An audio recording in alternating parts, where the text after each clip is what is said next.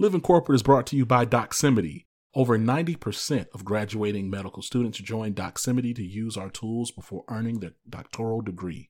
As medicine's largest network, there's an elevated level of responsibility to everything we do.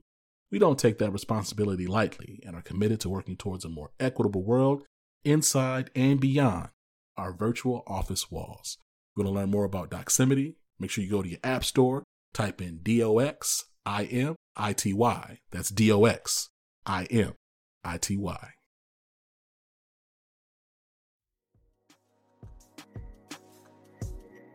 What's going on, Living Corporate? It's Tristan, and I want to thank you for tapping back in with me as I provide some tips and advice for professionals.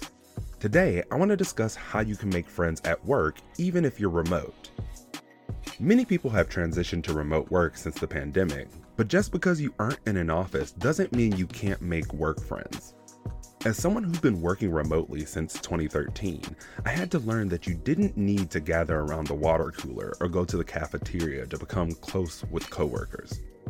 These types of relationships just take a bit more intentional effort, especially if you're a new hire. Let's talk about a few tips that can help you out. First, be intentional about introducing yourself. Don't let your manager's welcome email or brief team call introduction be the end of how your colleagues meet you. Even though you can't walk up to their desk, you can start a conversation on Slack or set up a call to introduce yourself. First, start with your team, then branch out to others in the department, and then move on to people you notice you're collaborating with often. Start by asking them about their role in the team and what advice they may have for a new hire. Second, set up virtual coffee or cocktail meetups. I found one on one coffee sessions foundational in building my work relationships when I worked in person. Just because you aren't in the office doesn't mean you can't host one. Consider a group coffee session or happy hour if you feel a little awkward with one on one interactions. One thing to note about these you have to make space for people, including yourself, to talk about more than work. Maybe ask about their hobbies or for book, podcast, movie, or TV recommendations. I would suggest you then check out their recommendations, and that will provide you with things to discuss the next time you meet. Third, be consistent in your outreach. Relationships aren't built overnight. If things go well in the first virtual coffee session, plan another or make them a regular occurrence. Don't forget that your interactions don't have to stop at the video call. You can use Slack and other channels to continue engaging. Fourth, don't be a professional robot. People like to connect with other people. This means you'll have to let your guard down a bit. Now, I'm not talking about telling them your deepest secrets, but no one wants to consistently interact on a surface level. So be sure to make your interactions about more than just work. Fifth, join social Slack channels or communities on Teams. Most companies using these platforms have many channels dedicated to things outside of work. Contribute to the channels that resonate with you. If you can't find one, create it. Maybe you can create one about houseplants, dinner recipes, book recommendations, exercising, or gaming. Sixth, transition your relationship into the real world if possible.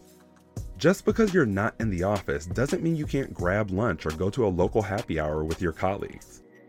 If you're in one of the Slack channels or team communities I mentioned earlier, figure out how to translate that into real life. For example, if you're in a Slack channel for runners, meet up for a morning run or a 5K.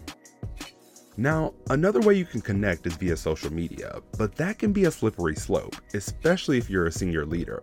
So I recommend this be one of the last things you do after you've already established a relationship. Finally, remember that not everyone wants friends at work. Some people choose to work remotely because they don't want to socialize with coworkers. Don't push it, and don't label that person because of their choice. This tip was inspired by an article on the Muse titled, Yes, You Can Still Make Friends at Work If You're Remote. Here's How, and brought to you by Tristan of Layfield Resume Consulting. Check us out on Instagram, Twitter, and Facebook at Layfield Resume, or connect with me, Tristan Layfield, on LinkedIn.